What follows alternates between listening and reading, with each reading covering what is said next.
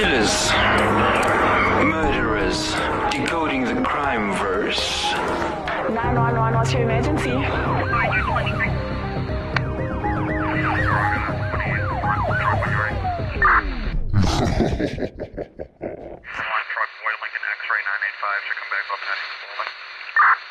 Welcome to Decoding the Crime Verse. I'm Nosy Lee. And I am Danny. And Today, yeah, it's sad. Guys, I actually, guys, I was in, close to tears while I was doing this case. Bombings have, I don't know why, they always hit me really hard. I think anything to do with children It just. I don't know, bombings, I can do the serial killers, but whenever I do a bombing, it's like someone has punched me in the stomach. I don't know. Which is what I don't understand because no one punched her in the stomach when we were doing the case of Edward Keane. Why are we still bringing Edward Green I'm up? I don't saying. understand. Anyway, and no one punched her in the stomach when she realized that the queen was behind her. Okay, so Oklahoma City lies Listen. at the geographic heart of America. It's probably the last place you'd pick to be targeted for destruction. But then came the morning of April 19th, 1995, with an act which remains the worst act of domestic terrorism in American history. 168 people were killed, at least 650 injured. Among the dead were 19 children. yeah. So, when the smoke began to clear, there were two questions which reverberated across the country who and why. The answers would be shocking, as the man behind the devastation was an American named Timothy McVeigh. Timothy McVeigh was a war hero who had grown up in the suburbs of Buffalo. He was born on April 23, 1968, in the town of Lockport in upstate New York. By all accounts, he had an ordinary childhood and adolescence. He was a good student and above average intelligence. However, there was still a dark side. While still a teenager, he had discovered The Turner Diaries, which was a racist novel about an armed attack led by a white supremacist against an oppressive federal government. It describes a truck bombing the FBI headquarters in Washington, D.C. so shortly after 9 in the morning, which sounds almost identical to what took place in Oklahoma City on April the 19th, 1995. The explosion ripped apart the nine story Alfred P. Murrah Federal Building. It was hit with a force of roughly two tons of TNT. The air inside it was whipped into a churning tornado of glass shards and choking black smoke. One floor pancaked onto the next, crushing and trapping men, women, and children below. The lucky staggered into the streets, but some were barely alive. In those first frantic minutes, no one was quite sure what had caused the explosion. Initially, it was thought that it might have been a gas explosion because they had they had had to evacuate the office two to three weeks earlier because of a gas leak downtown. Some thought a war had started and the city had been attacked by another country. Some thought it had been an explosion from an atomic blast from an Air Force base.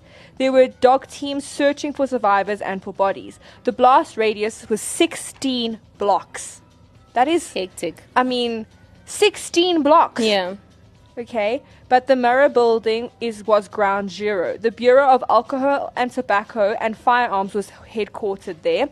Social Security was located there, and a childcare center was located there. Yeah. Everything around the building was on fire. The cars were on fire. The street was on fire. The trees were on fire.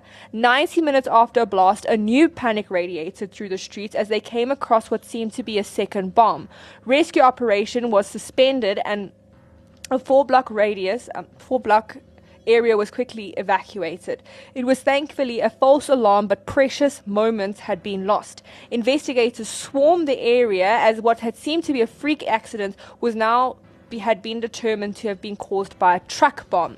Investigators got their first big break when they learned that the rear axle housing had propelled off the truck bomb and landed 200 yards from the bomb site. The axle housing contained the truck's confidential vehicle identification number. Using that number, they were able to, to de- determine that the vehicle was a truck made for Ryder Rental Company. The truck was assigned to the Elliott Body Shop in Junction City, uh, Kansas, more than 270 miles north of Oklahoma City. FBI agents discovered that the truck had been rented two days earlier, and the rental documents themselves showed that they'd been rented by Robert Bob Kling. An employee provided a detailed description and claimed another man had been with him. So at the, this point now, they were looking for two suspects. Hmm. Okay, John Doe 1 and John Doe 2. Less than 90 minutes after the blast, about 70 miles north of Oklahoma City, a state trooper named Charlie Hanger stopped a 1977 Mercury Marquis for not having a license plate. The driver of the car was one Timothy James McVeigh. He had a military type appearance, but the state troopers soon realized he was carrying a concealed weapon and arrested him, not realizing that his prisoner was the Oklahoma City bomber. Initially, the name McVeigh meant nothing to the bombing investigators as they were looking for Robert Kling. Law enforcement officers started their canvass, and one of the agents was assigned to the Dreamland Motel. When he walked in and talked to the owner of the particular place, he asked if anyone had been there in a Ryder truck. And the owner was like, Yes, there has been. Yeah. They then showed her the sketch, and she was like, This looks like the man who stayed in room 25 under the name Tim McVeigh. A record search was done to see if any Timothy McVeighs had been arrested anywhere in the United States recently, and to their surprise, they learned that a Timothy McVeigh had been arrested in Noble County for not having a license plate just after the bombing in the morning of the bombing, and Yeah. that was what we were speaking about earlier. It turned out that he was still there but getting ready to be released on bail, but they put a hold on it until the agents could interview him. When asked if they knew wh- what if he knew why they were there, he responded probably about the Oklahoma City thing. He gave his name, rank, serial number, and then refused to talk to anyone. However, John Doe number two still remained at large, but investigators were positive that John Doe number one was McVeigh. Yeah. On McVeigh's advanced driver's license, it, they had a home of a, the address of a man named James Nichols. And this was cr- a critical development as Nichols' brother Terry had been a close friend with McVeigh since they'd served together in the army. Like McVeigh, Nichols was known to harbor anti government views. An arrest warrant was quickly issued, but later that same day, Nichols actually turned himself in. By now, the rescue operation at the Murrah building had become a recovery effort. The search for bodies lasted two full weeks. I mean, 14 days of looking for bodies. That's hectic. I mean, that's that. it breaks my heart.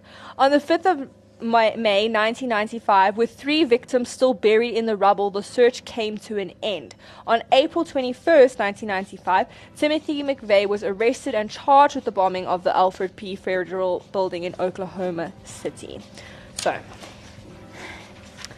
he was appointed a public defender named Stephen Jones. Jones immediately rejected the possibility of insanity defense because when uh, McVeigh was interviewed by several psychologists and psychiatrists, there was no obvious uh, evidence for mental disorder and emotional disorder, and he was rational and he knew what he was doing. Yeah. So they led. So then, if I mean, if he's not this crazy schizophrenic person, Yeah. what led him to become a domestic terrorist? By all accounts, and the early turning point for McVeigh comes in 1988 when he joined the army. it always messes people up. War, I'm telling you. While stationed, I mean, think about all those soldiers. Sorry, side note. Um, that came back from World War One with shell shock and PTSD. I Mm. Mean, they were never the same again. Yeah. And so many people who came back from Afghanistan, Yeah. Vietnam, the soldiers that came back from Vietnam were messed. And many of them say, like, the stuff they saw there. Like, they won't describe it, but they'll say the stuff they in saw Vietnam, there have you never seen up. the photo? They dropped this chemical on a somewhere in Vietnam that literally burns your the clothes off. It burns the skin off of you. Ugh. There's literally a war photo of it. It's a famous photo of this little child, and she's running naked because her clothes were mm. on fire and her skin is on fire, and she'd ripped every. It's it was honestly that is an injustice to human rights Yeah. because those were for civilians Yeah. not even yeah so While stationed at Fort Benning in Georgia, he and his roommate uh, created a bond with their platoon leader, Nicola, Terry Nichols, who we were speaking about. Yeah. And they shared the distrust for the federal government.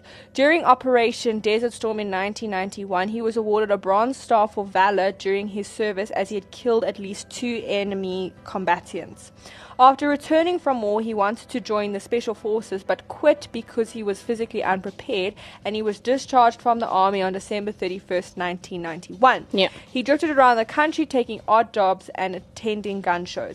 But he didn't seem to be very destructive until two tragic events happened in the early 1990s. The first was in August 1992 when the deputy US Marshals and FBI agents were involved in a deadly confrontation in northern Idaho with an alleged white supremacist named Randy Weaver. Weaver was a sus- suspected for selling illegal firearms, and during an 11 day standoff, Weaver's son and wife and the deputy US Marshal were killed. Hmm. Then the second event was on February 28, 1993, which was following a gun battle between the ATF and members of a religious group called the Branch Davidians, federal agents lay siege to the group's compound in Waco, Texas.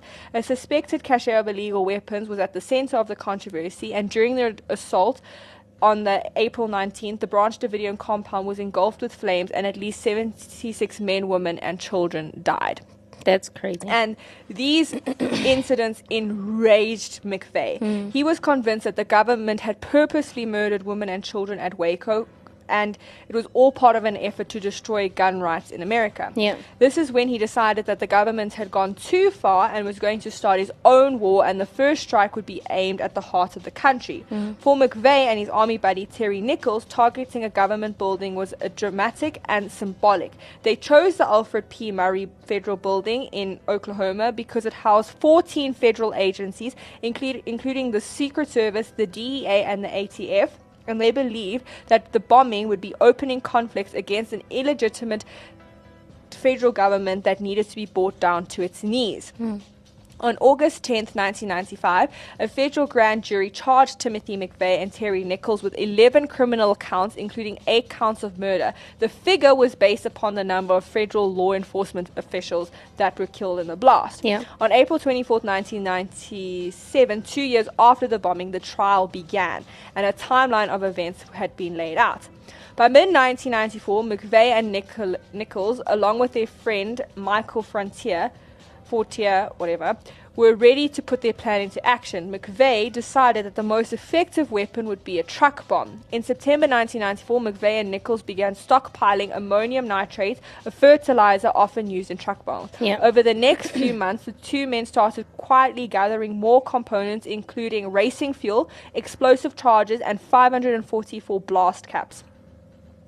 That December, McVeigh and Michael Fortier go, went to Oklahoma City eh, to case out the Murrah build. Yeah, they cased out the building. They picked the date, the 19th, which was also known as Patriots Day. yeah. And if you look back on Patriots Day, it was revered by many anti-government movements. It's apparently like the first day some shot was fired. I don't know. I don't. I'm not American, so I don't know the history. Yeah. But the Waco siege happened exactly on that day, two years before. Yeah. So it's quite a. And apparently, a few years after, there was also something on this day. So, guys, on the 19th of April, stay in your house. Stay at home. Just stay at home. Make sure your home is not near any government buildings, any funny shame. places. At this point, Michael decided that he did not want to take part in the bombing, and in fact, later asked for a plea bargain if he testified against his co-conspirators. In March 1995, McVeigh created a fake driver's license with the name Robert Kling. On April 14th, McVeigh then bought the 1977 Mercury Marquis and used the car and he used a car dealer in Junction City, Kansas. Now, here's my thing, right? So he made a whole fake thing to get the car, but then at the motel he used his real name. Yeah, that's confusing. When I like when I saw that he used his real name at the motel, I was like, we're smart enough to be getting cars and trucks under fake names and getting dri- but we, we we give our real name at the motel. Like what? hectic. And also, I think it was a bit stupid driving. He got arrested for not having number plates. Why didn't he have backup number plates?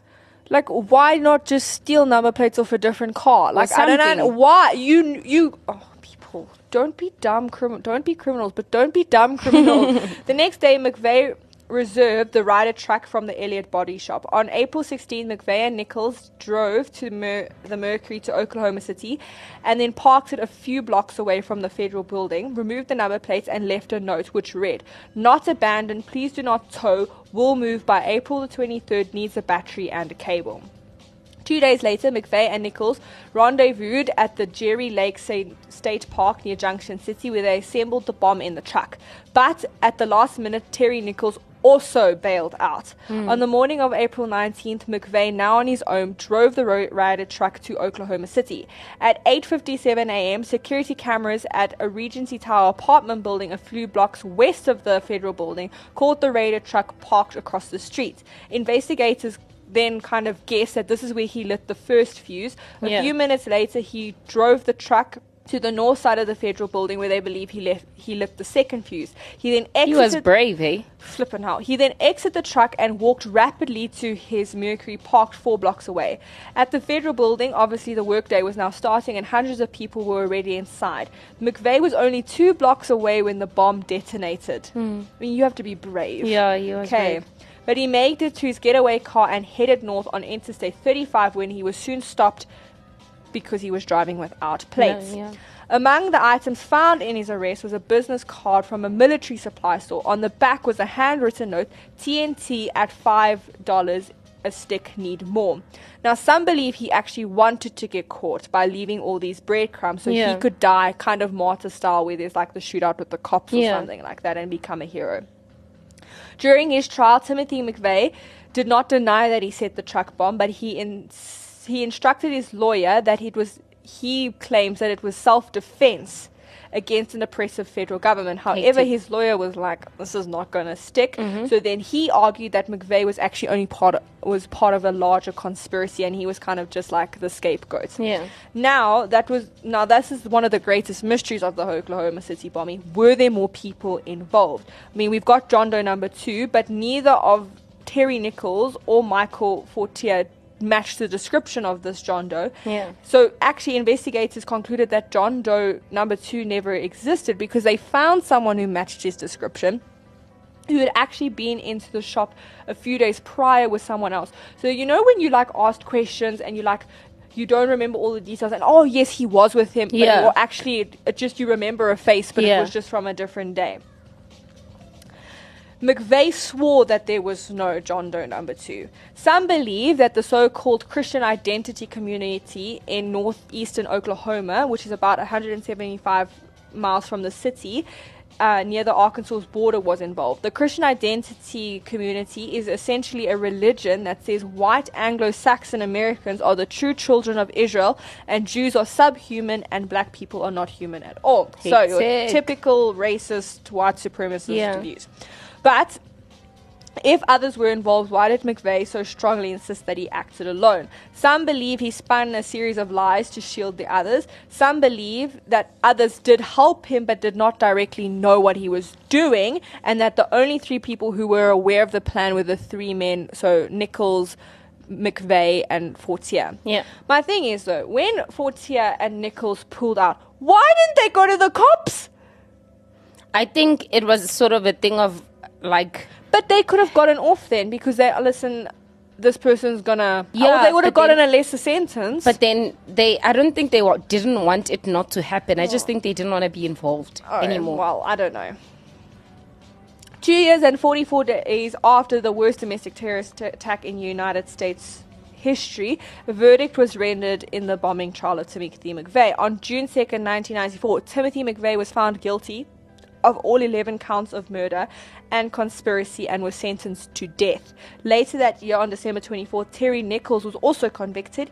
He is currently serving life at Federal Supermax Prison in Colorado. For cooperating, Michael Fortier received tw- a 12 year sentence and is now part of witness protection. because obviously people. Yeah. were. On June 11, 2001, Timothy McVeigh was put to death at the Federal Correctional Complex in Indiana by lethal injection. It was the first federal in- execution in 38 years. Hectic. Up until his death, he never changed his mind or expressed regret or remorse. The rest of the Murrah building was then demolished and a memorial was put in its place, and the country became more cautious society. Barriers went up around federal buildings, and the seeds for homeland security was planted. So this kind of then started up homeland security. Yeah.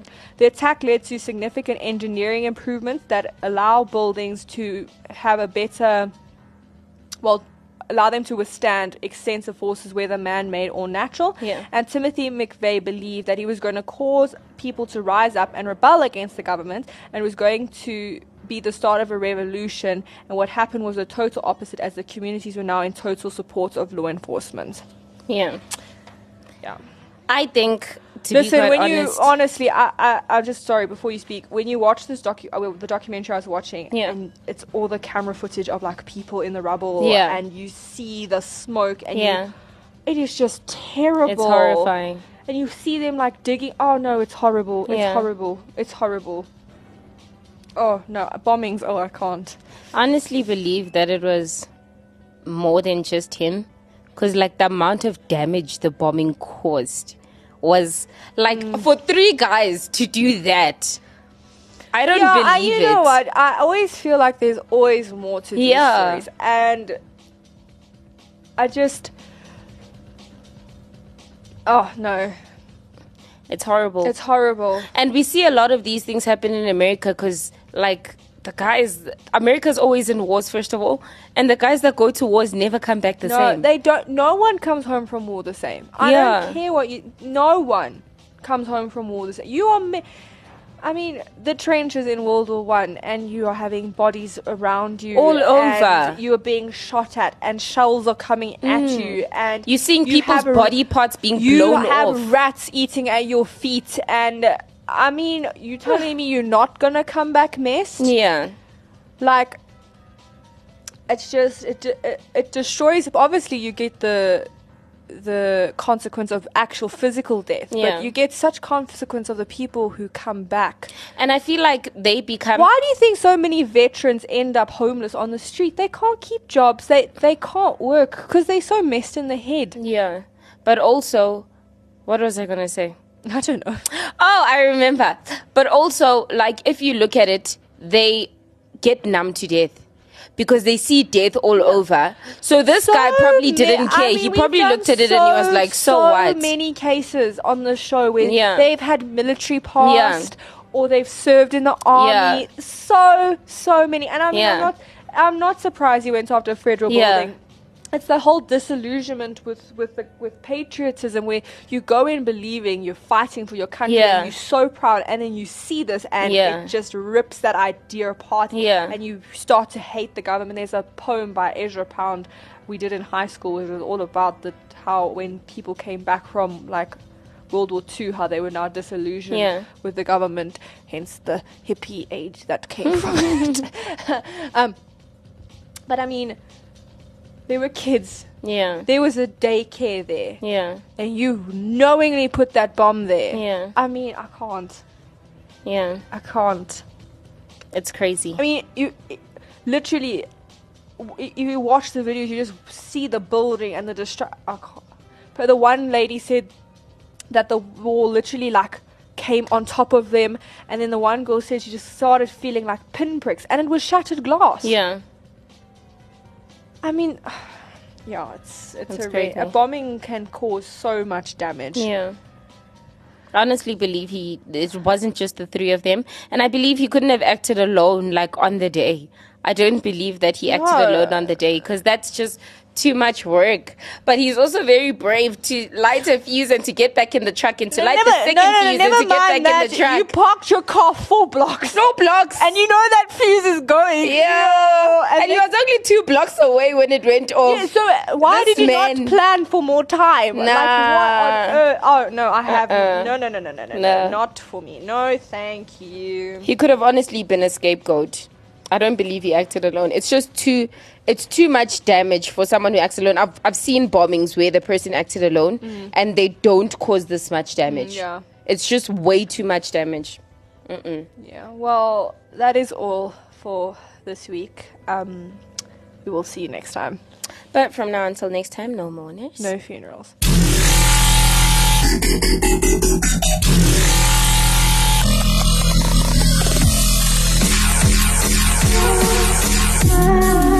Like what you're listening to? Follow us on Yelp and Twitter at Active FM. Instagram at ActiveFM777 and Facebook at forward slash ActiveFM.